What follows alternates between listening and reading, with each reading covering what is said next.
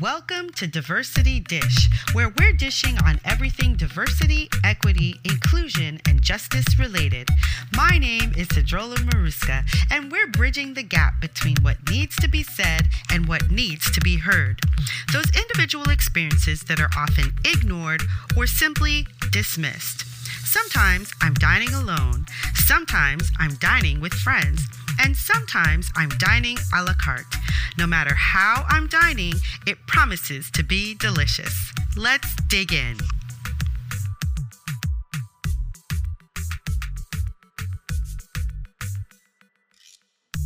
I lived in the East Village of New York City with my sister and a roommate for about two years.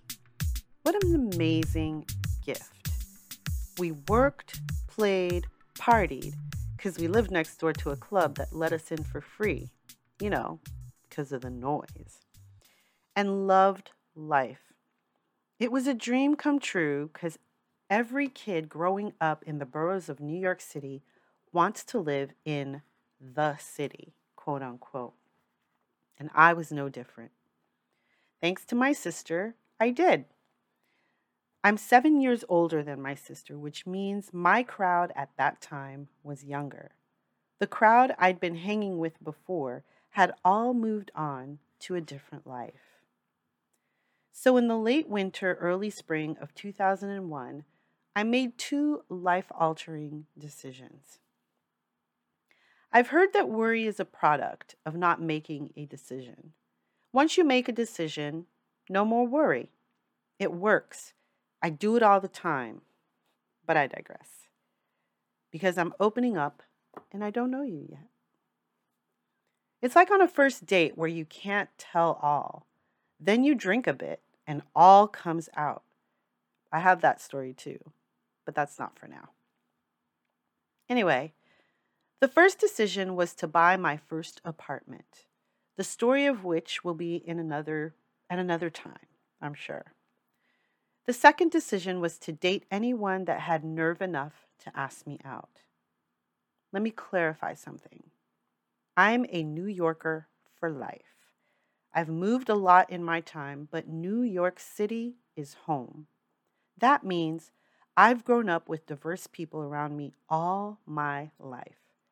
But when it came to dating someone to potentially marry, in my mind, he was always black. Now, let's go back to living in New York City with my sister and why I made my decisions. I was tired. Tired of dating, tired of hoping, and mostly tired of feeling like I was waiting for something, anything to happen so my life could start. Ladies, please stop making your girls feel like they have to find someone to be somebody or do something. I was 32 years old. All, yes, all my friends were married. I was making new, younger friends and in constant dialogue with myself to counter messages I'd been getting since my 20s. The questions would come When are you going to get married? You're not married yet? Why aren't you married yet? Why aren't you giving those boys a chance? On and on and on. Heaven help little girls that keep getting the message that being married is an accomplishment. And if it doesn't happen, something's wrong. It's a beautiful thing. But too many girls feel it's the holy grail. And when they find realities on the other side, well, there's a 50% divorce rate, right?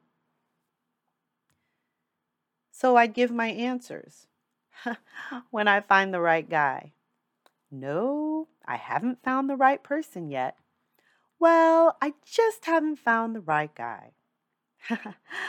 I do, just hasn't been the right one yet. I was tired of making excuses for useless, inane questions that should never have been hurled at me in the first place. Why are women expected to get married and men expected to get jobs? We're expected to work until we're married. Then we stay home and raise kids. Don't misunderstand. I'm a wife and mother. I fought hard to stay home with my babies when they were young. It's a really hard job. I get it. I also get that it's not for everyone. To thrust that expectation on everyone is insensitive. To make it the holy grail of a girl's life is cruel. Answers I give to myself in answer to the questions that are often hurled at me.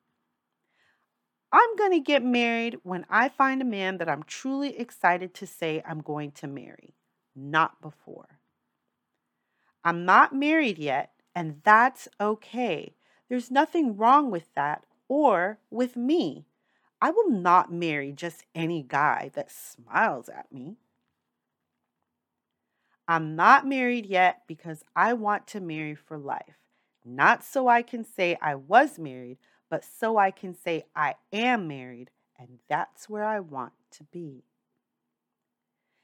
If they can't treat me the way I know I should be treated, they don't deserve to be with me. Jumping through hoops for the rest of my life is not an option. I had those dialogues with myself more than I care to recall. Over and over again, I had to deprogram my thinking, my feelings, and counter the insensitive questions that came my way. So I made two decisions in the early spring, late summer of 2001. The first was to buy my own place. Because I'm a grown woman with a job and waiting for a man to provide me with a mortgage was stupid. I started looking, found a place I fell in love with in Brooklyn, and my sister and I bought it. Not that quickly, but we did that year. The second was to date anyone that asked me out. Why did that have to be a decision? Because up till then, marriage potential men were always black in my mind. So, out loud, I said, I'd rather be in love than alone. So I will date with an open mind and heart anyone who ventures to ask me out. An intelligent black woman is intimidating to some. I was she. So if a man asked me out, he was at least worth a drink. I must have done a good job of deprogramming because about two weeks later, I went on a pseudo date. That's what I called it.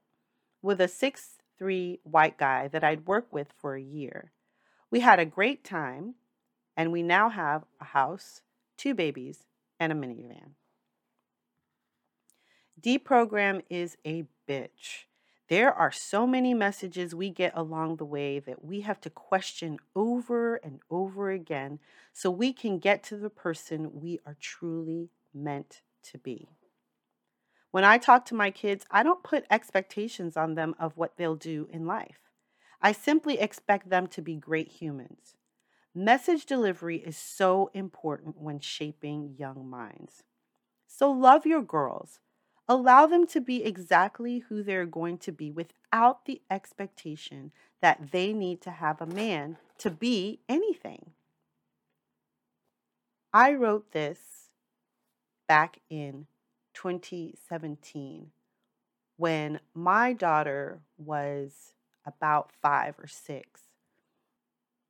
I knew that on my journey, I had to talk myself out of thinking there was something wrong with me because I wasn't married at a certain age. And I wanted to make sure that I didn't give her that same messaging. Here's the thing I think that sometimes we don't realize how insensitive and how hard it is to thrust certain expectations on children when we don't even know who they are. We don't know who they're going to be. And instead of allowing ourselves to learn who they're going to be, we simply go with stereotypes and what's been done before. I don't know that your child wants to marry a man.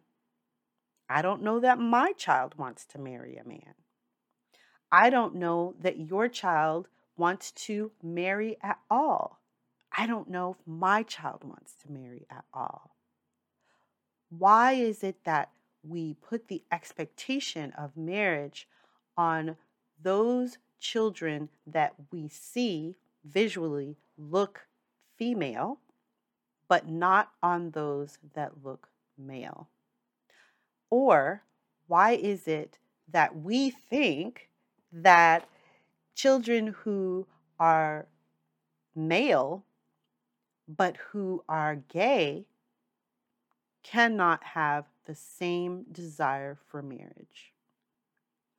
I think it's time for us to decide that we're going to allow people to tell us who they are and what they want rather than to tell people what we want from them and what we think and who we think they are.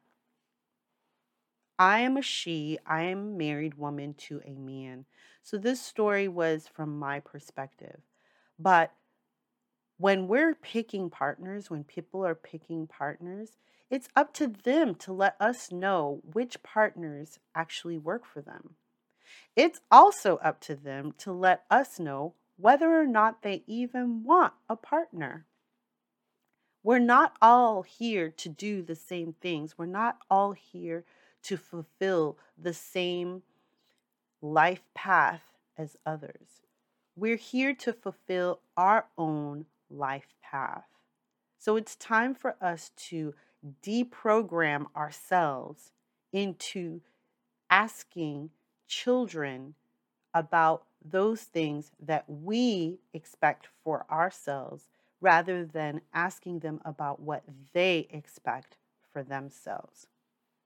Sure, they may not know when they're younger and they may have all kinds of ideas and they'll share them with us. But stop asking girls when they're going to get married, if they're going to get married, are they going to have any children, blah, blah, blah. Stop asking those who identify as women these same questions. Stop asking boys what jobs they're going to get, those who identify as male, what jobs they're going to get, which girls they're going to pick, you know. Let's just allow people to be and to explore and to figure out what they want, how they want it, and how they're going to get it. Hey, did you enjoy that episode? If so, please be sure to subscribe, download, rate, review, and share. It would also mean the world to me if you became a patron over at Patreon. The information is in the show notes. Thank you, and we'll see you next time.